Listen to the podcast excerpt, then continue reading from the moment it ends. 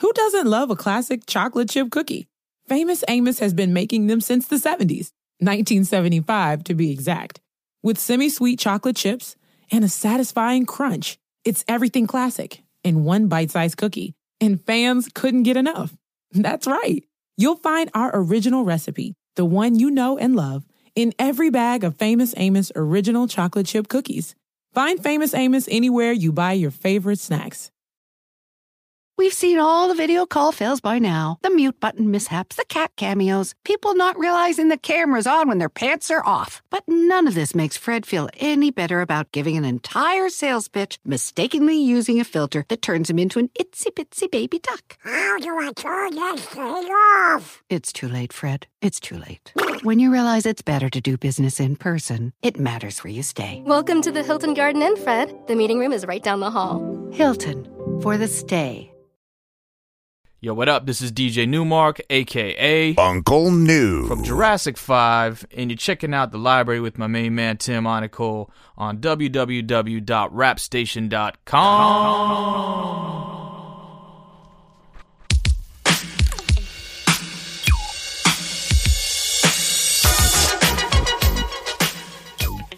What's up? I'm Tim Onyekle, and welcome to the library on rap station dot com. Have you ever took a moment, sat down and wondered, if I were to create a soundtrack of my life, what songs would be on it? Felicia Pride, an author, educator, and founder of the strategic media and communications firm, Pride Collaborative, did just that in her latest book, The Message, Life Lessons from Hip-Hop's Greatest Songs. I had the opportunity to sit down with Miss Pride and began by asking her, why did she choose to write the book?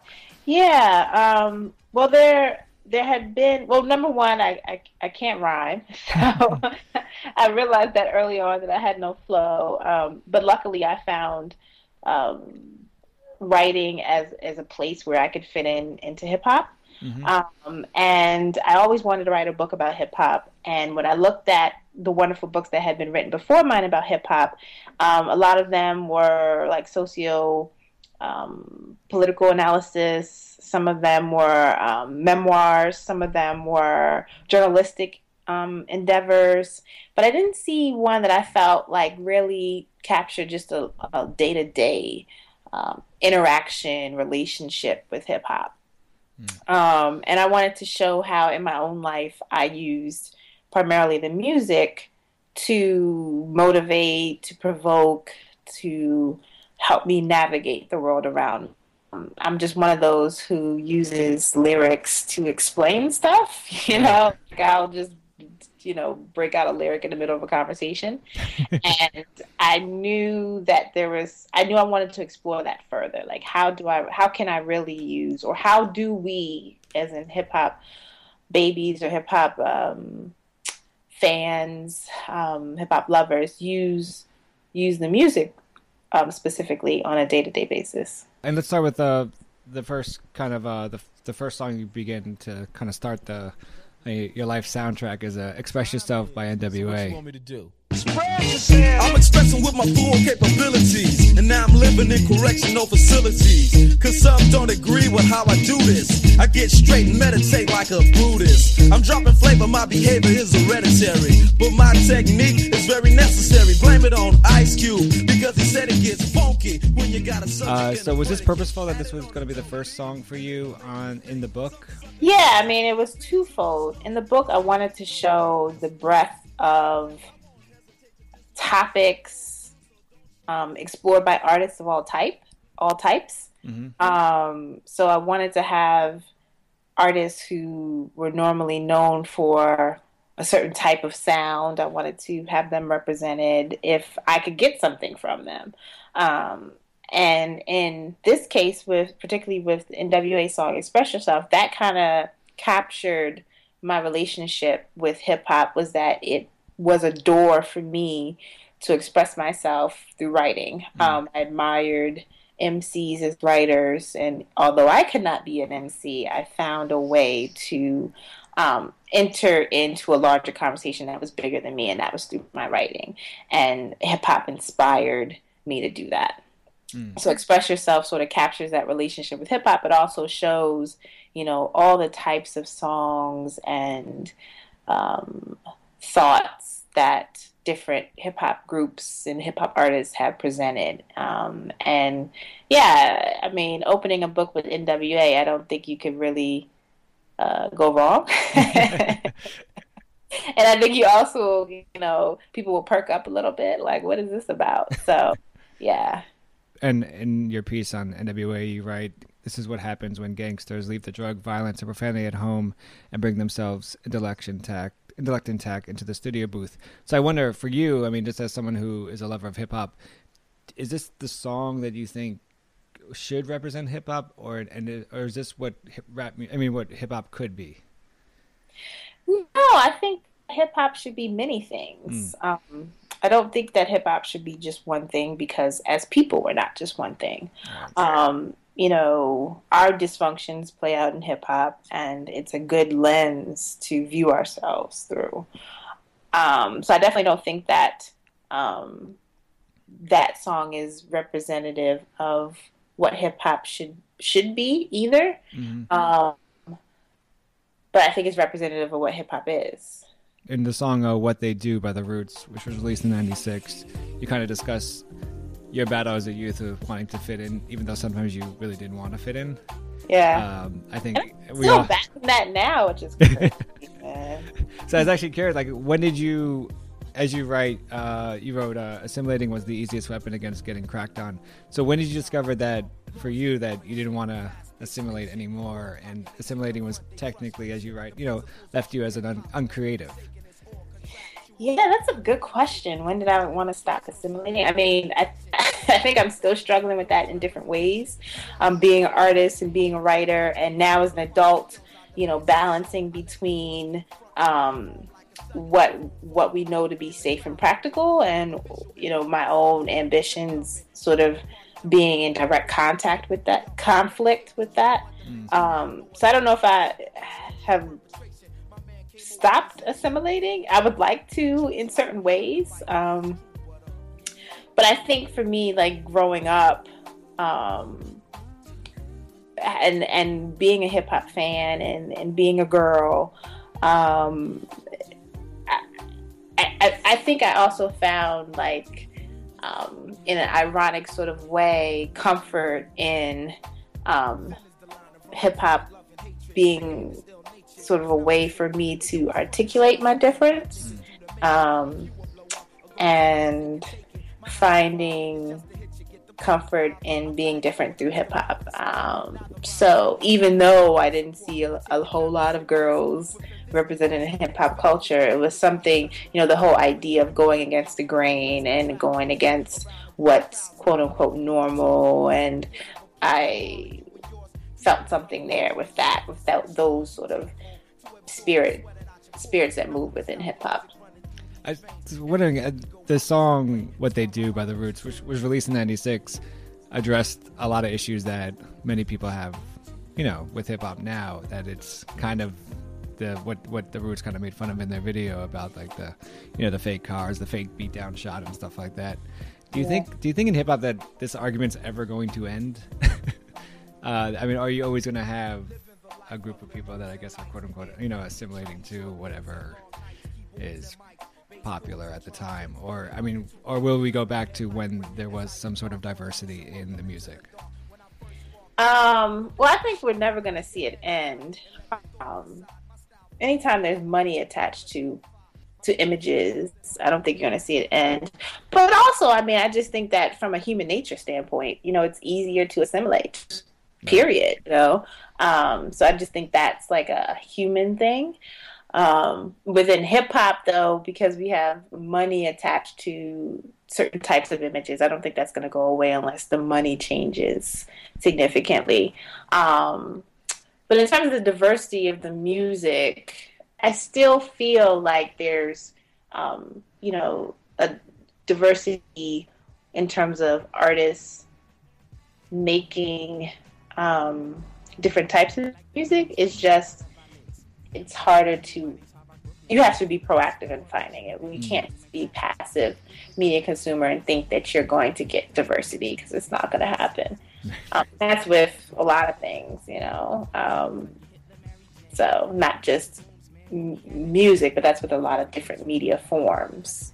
You write about, uh, you know, kind of uh, Rebirth of Slick, Cool Like That by Digital Planets. You write that, one, the song was important to you. So if you could just talk about why the song was important to you. But also you mentioned that there were some references that you just didn't get, and then you kind of, then you understood later, uh, this later. Uh, when you got older and you d- actually understood the references, and you could even say for other songs, did you, were these references, did they make the song more powerful to you? Um, did you actually understand the reference and then you were turned off by some of these songs? Um, I mean, yeah, we could just talk about that a little bit.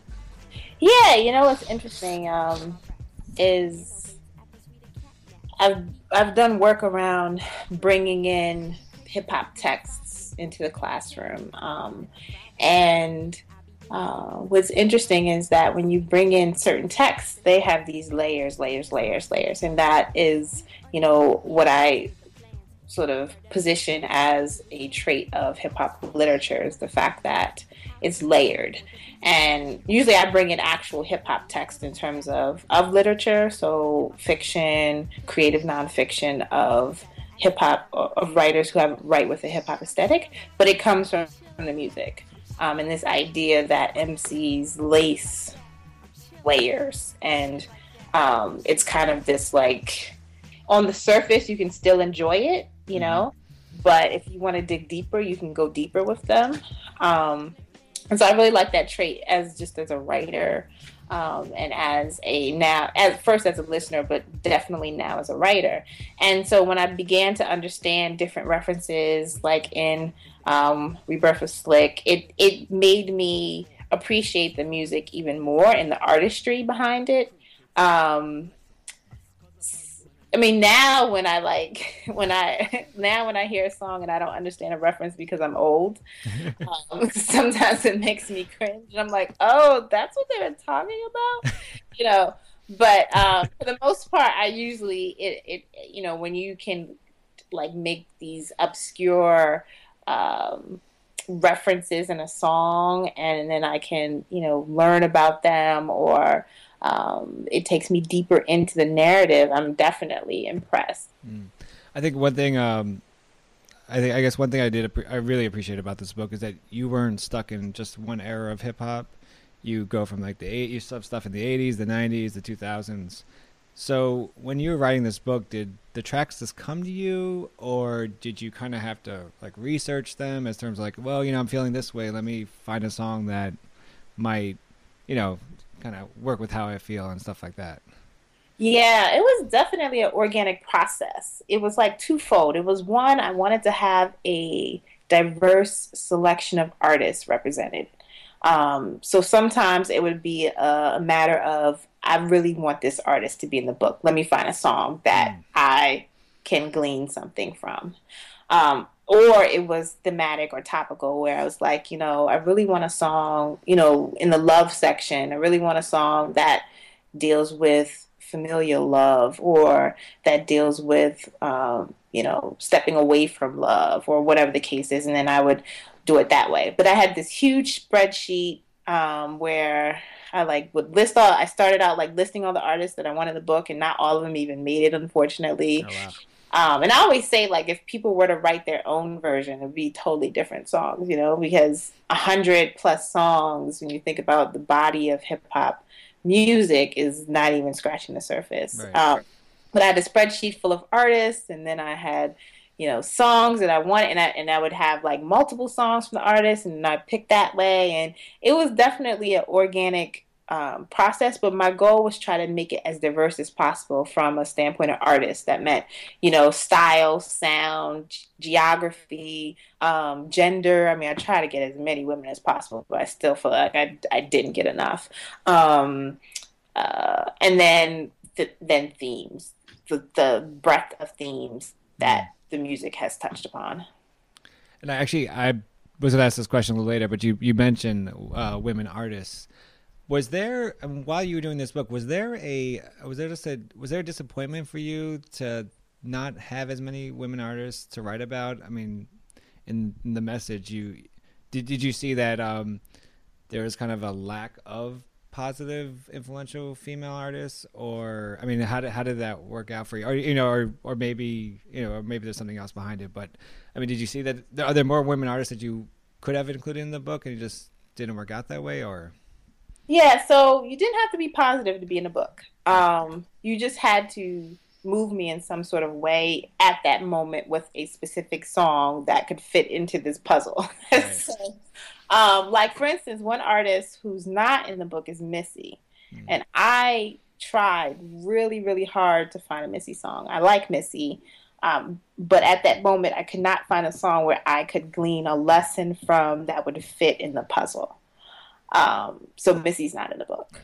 And so from that standpoint, I definitely am disappointed that I um, wasn't able to include as many women artists as, as I would have liked.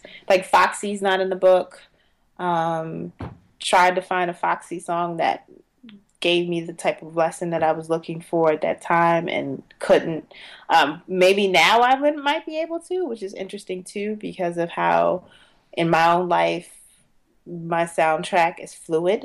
Right. Um, but yeah, at that time, I, I, I couldn't. I couldn't. I actually want to go into one song that actually, uh, it's one of my favorite songs. Um, and it's one of my favorite songs because it actually, I, I it, it uh, touches on like women empowerment. Uh, it's The Coup's Wear, uh, Coup Wear Clean Drawers. Yeah. Um, and I, so I was wondering, I, when I when I read your piece on it, I, I noticed, I was like, oh, you know, I was, I was actually, I was like, that's well, like, that's dope. She included that song. But too, I was like, oh, you know, it's, what I loved about the song is just like, it, it's all about uh, empowering his daughter. Yeah. Um, you know, and like the line with like, you as a woman have to know your place. It's in the front, baby. I mean, blunt, baby. Um Which I really like. So I want you, if you can, can you just kind of discuss why is this important? Why is this song important to you? What did you learn from it? Yeah, I mean, I just think it's such a it's such a touching song, but it also reminded me so much of like my parents. Mm. And you know, you want the best for your children, but you also just give them practical advice. Like my mother, I remember her very well, like, saying, you know, giving me that adage that you want to wear clean drawers because if you, for God, you know, God forbidden, you end up in the hospital. You don't. That's that's not a good look. So she was like, that was the reasoning, and I accepted that, and I ran with it, and I said, okay, that makes sense to me. Um, and so I just think it's so it's so interesting that, you know, I'm not a parent, but you, there's no manual on parenthood.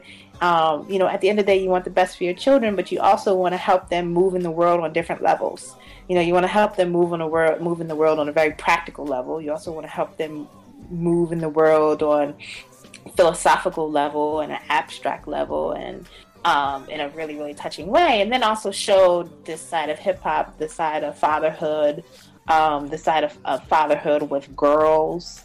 Um, and, you know, there's other examples of that, but I thought that that was such a strong one, such a strong one. Man, can I get a little scratch right here? Man, can I get a little scratch right there? Boogie baby, now the world ain't no fairy tale, and it's ran by some rich white scary males. To make it simple for you, let's call them the bosses. They take money while the people take losses. Throw black folks from Africa to work for free, and we still barely get paid enough to eat. That's what I told you I be saying in my vocals. That's why the woman got the gun on the logo. The star is the future that we gon' create, where nobody steal money from the things we make. The revolution take time and space, but you as a woman gotta know your place. That's in the front, baby. I'm being blunt, baby. If they get mad, say it's their time of the month, baby. Your face is just like the sun when it raises. Thank you for adding beauty to my phrases. Handshakes are promises, lies can spoil it. Words should be bound and sealed. Wash your hands after using the toilet. Brush after every meal. Speaking with uh, Felicia Pride, she's the author of The Message, Life Lessons from Hip-Hop's Greatest Songs. Uh, one of the themes of the book, and we've discussed this, is you, you talk about finding wisdom in music. Um... So another one of my favorite songs, uh, and this is, is Jay-Z's "Where I'm From." So I always liked the song because I always thought it was a great depiction of what goes on in underserved communities. Um, so what, what was your takeaway from that song? Yeah, I definitely think that's a great de- depiction. And um, I think that's the wonderful thing about songs, too, is that we all can have uh, our own interpretation. For that one, you know, it was this idea of place. And place is so important in hip-hop. Home is important in hip-hop. Um, and for me, I always kind of felt, you know, it was important for me to also sort of represent a place, represent a home. And that was Baltimore for me.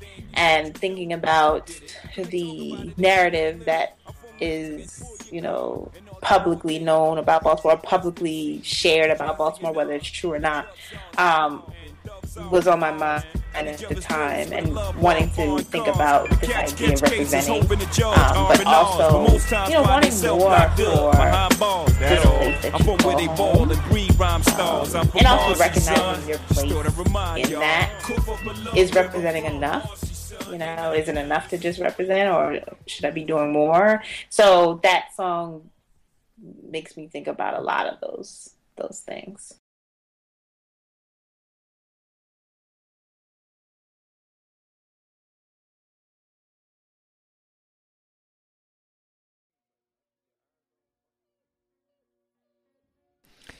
And I want to continue, of course, in Baltimore's with, uh, and this, this question includes, uh, you know, hip hop artist, uh, D M X. Um, so as you mentioned, you picked a single track, not an entire album. But sometimes, I feel like sometimes you can't fully understand the, the single track without knowing the entire album. Mm-hmm. Um, and to me, a great example of this is D M X's first album, It's Dark and Hell is Hot, which mm-hmm. which I've been listening to for like a week straight. Uh, and I think I think the great thing about the album is that D M X really like takes you inside to who he is. You kind of understand his demons a little more. Um, he plays contra- you know he plays on contradiction really well. Um, and I and I have to give you a lot of credit for actually being able to pick out one song from him. Uh, Look Through My Eyes. So I was wondering if you could kind of discuss, is is there a difficulty? Was there a difficulty in trying to like knowing the entire album of any of these songs and only picking out one track? And then also, can you tell your personal, the kind of the personal story behind the track Look Through My Eyes? Yeah, um, sometimes it was difficult to pick a track, not because I felt like um, it would not have enough context. Mm. Um, But if it was the best song to pick from the album, more like a more like, you know, that type of debate. Um, so I didn't I didn't fear that there wouldn't be enough context, because um, one thing that, even though I wrote this for hip hop fans, mm. so I was very clear that this was for people who were fans of hip hop. You know, a lot of people read the book who were not fans of hip hop. Um, and my idea was like, well, you have to be, you have to sort of do the work a little bit, right? Mm-hmm. It's just like how the artist will lace references, and if we really want to be down, we have to do the work to understand more what they're talking about. So it was kind of like, okay, if you don't get this, maybe you need to listen to the song, or maybe you need to listen to the album. Like, you know, this is sort of a an entry point for you to go further. Um, so I was okay with not providing complete context, um, because I wanted people to, to to do a little bit of, of, of, of digging. Um, the Look Through My Eyes, now I'm trying to remember what I wrote about this one. Was this one where I was talking about, I know I was talking about for him, this idea of context. And um, I I think that with hip hop in general is that, you know, a lot of people don't provide context for for it as a complete entity. You know, they'll pull out one aspect of it and just run with that. Mm. Um, and in my own life, I realized that, you know, as as people and as humans, we we dehumanize ourselves, we diminish ourselves when we don't provide fuller context, when we, you know, try to make us very black and white when we're not black and white at all. We're complicated, we're messy, um, and, you know, really wanting to step away from judgment and and try to um, consider or imagine or even um, just accept the fact that, you know, you don't know what's going on in someone else's life. You don't know what brought them to the place that they are now. Um, so really trying to be careful with judgment, mm-hmm. um, when you don't have full context, when you don't have full context. I want to go back to your book, and I actually want to go into the introduction, uh, where you write, many of my elders have given up on hip-hop because the culture they knew, the culture they rocked to as the as they came of age, is unrecognizable. Many of them have moved on. They are over hip-hop. So has writing this book kind of reaffirmed your belief in the culture, meaning there are signs that it's returning to the quote-unquote golden era? Or do you just, looking at all the, you know, like going through all the tracks and having, you know, the, the spreadsheet, uh, do you think it's just far from going back to, you know, I guess what everyone wants it to go back to, uh, that golden era?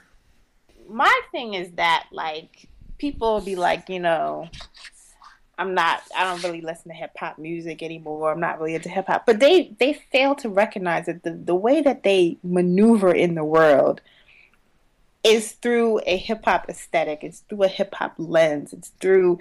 You know, I, I think that's the issue, that, not the issue, but I think that's one of the things that I notice is that people relegate hip hop to just music, mm. uh, and not the, the the overarching influence that it has had on their life, um, and how they move in the world. And so for me, I don't have to listen to hip hop to continue to be awed by um, what it has done. Um, what it can do. Um, it's not just about a song. Mm. Um, and so while the book reflects on life lessons from the song, what it really reflects on is life lessons from this generation, from this hip hop generation that, you know, did remarkable things in a very short period of time that picked up where another generation left off as best we could. Um, And so I, I think that that is the, the context, and I keep bringing that word up, that folk are missing, or they, they you know, they, they're giving themselves too much credit. Mm-hmm. um, but it really, you know, when I look at how people, some of my friends, you know, just their, their demeanor and their, uh, their, their, their bop when they're not at work, you know what I'm yeah. saying? Like the way that they talk when they're not at work, like. Uh, I don't know what they call that, but you know, to me, it's all hip hop. So, I want to go to the, uh, the the end of the book, which is you end it with uh, the Symphony by Marley Marl, Big Daddy, Big Daddy Kane, Master Ace, Craig G, and Cool G Rap. Uh, once again, was this purposeful to end it like this, and and wh- why the Symphony? Yeah, so it was definitely pur- purposeful. Um, wanted to end out end on a bang. That song is a bang to me. Um, but also, for me, the, the sort of lesson I took from it and that I write about is just this idea of, you know, and, and the, you know, when we think about what a symphony is, it's this, um, you know, when these different pieces come together, these different sounds come together, and they make this sort of masterpiece. Um, and that's when you, that's what, when you think about hip hop, that's, these different pieces, these different sounds coming together to make a new whole, um, that that is lofty. Symphonies are lofty. Um, but then when I thought about my own life, that's that's kind of what I'm trying to do. I'm trying to put these bits and pieces together and create a symphony. Um, so that's why I wanted to end end on that note. The name of the book is The Message, Life Lessons from Hip-Hop's Greatest Songs. Author is Felicia Pride. Felicia, thank you so much for joining me on The Library with Tim Onyekle today. Thank you so much for having me. I appreciate it. Next up, yo, I believe that's me. Craig G, light up the mic for The Symphony. This jam is dedicated to all unoptimistics that thought I wasn't coming out with some exquisite rhymes. But that's alright, cause now I'm back to kill all the rumors and straighten the facts of me. Now rockin' rhymes like I always used to, but you jumped on the tip when you heard me in the Juice Crew. You said, mm-mm-mm, ain't that something? Yo, Craig, I heard you in that jam and it's pumping. I apologize, oh yeah, and uh, can I have your autograph for me and my grandma? That's how I'm living, on surprise mode. Don't even sleep, try not to keep your eyes closed, cause if you do, when you awaken, this so-called spot will be taken. I'll take it over like a greedy executive, cause on the mic, my perspective is to be the best in all rap events. And since I have a call, I call experience. Next up, yo, I believe that's me. Cool G Rap, light up the mic for The Symphony. Yo, Marley gives a slice, I get nice and my voice is twice qualifying as visit. Price goes deep till you fell in a spell of a sleep. And while I'm counting the money, you count sheep. When G-Rap strikes the mic, I recite the type, the hype that you like to make the people unite. I rip off the hips and zip off lips, step on reps. You flip and wanna sip on my tip. Take a deep breath because you don't have another left. Coming back like I'm revenging my brother's death. Making veterans run for medicine, cause I put out more light in a fight the con medicine. Rip the damn cage like I'm on a rampage. So if you want rage, I'ma make front page. Read the headlines, suckers, the day's the deadline. Your head is way past bedtime. Can't kill no solo, cause you're still low. Soft like a pillow, my rap is rougher than Brillo. So fear me, don't dare dare me, and don't compare me to him when you hear me. Talk about a battle, but you ain't yet ready for war. Your metaphor sucks more than a whore. You can't replace me, ice me or ace me. Face me, face me, slice me or race me. Bite me or taste me, I show you that I got force. My rap burns your mouth like hot sauce. Run for water while I break your tape recorder. Serve the sucker, the order is manslaughter. Another rapper, G-Rap Rex, he's rated X. The meaner boy is sex. Next, the amplifier gets used and abused. Pump so loud we might blow fuse. This is anger, madness, ready to hang up. Rapper a singer, I'm putting up my middle finger. Next up, I believe that's me. Big Daddy Kane, get on the mic for the symphony. Setting it off, letting it off, beginning. Rough till the ending, you never been in. The move, the groove with the smooth rap lord, like a bottle of juice. Rhymes are being poured down your ear, crisp and clear as I prepare to wear tear and smear. Then I'm out of here with the mark left that you can all cling. Cause rocking a party, yo, it's a small thing. I rip many places on regular basis, and broken down mics were the only traces that I've been there, in there at the party. The mic had my prints, and on it was a body. So take caution, I'm not horsing around in a throwdown clown. I'm taking yours, son. So just acknowledge the way that I kicked it. Cause if rap was a house, you'd be evicted and dismissed from the microphone. Choking on a bone, cause daddy's home, and battling me is hazardous to health. So put a quarter in your ass, cause you played yourself. Like a game in the arcade, you need a far aid. I'm walking the path that a law made. I'll attend and then begin to send a speech to reach and teach. So just say when, so I can let lyrics blast like a bullet. My mouth is the gun, on suckers I pull it. The trigger, you figure, my pocket's getting bigger. Cause when it comes to money, yo, Grant's my nigga. You got the groove, M Cs, freeze, stand still. Nobody move, it's a sabotage. As I take charge, go large, cause goddamn, I'm living large like a giant. You're nothing but a midget, a small digit. You ain't with it, but get it, quit it. I reign superior, always taking care of ya. No frill rappers, you will evaporate, disintegrate, deflate to your fate. As the great will dominate, straight to the state of reigning, gaining. So put Cain in that category, period, end of story. Not in my book, you supposed to keep on going to the end of the record. I still hear beats, what's that I hear?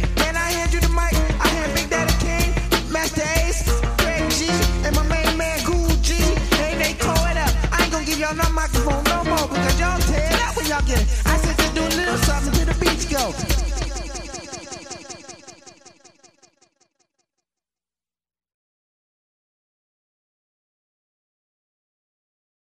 Who doesn't love a classic chocolate chip cookie? Famous Amos has been making them since the seventies, nineteen seventy-five to be exact, with semi-sweet chocolate chips and a satisfying crunch. It's everything classic in one bite-sized cookie, and fans couldn't get enough. That's right. You'll find our original recipe, the one you know and love, in every bag of Famous Amos original chocolate chip cookies. Find Famous Amos anywhere you buy your favorite snacks. We've seen all the video call fails by now. The mute button mishaps, the cat cameos, people not realizing the camera's on when their pants are off. But none of this makes Fred feel any better about giving an entire sales pitch, mistakenly using a filter that turns him into an itsy-bitsy baby duck. How do I turn this thing off? It's too late, Fred. It's too late. When you realize it's better to do business in person, it matters where you stay. Welcome to the Hilton Garden Inn, Fred. The meeting room is right down the hall. Hilton, for the stay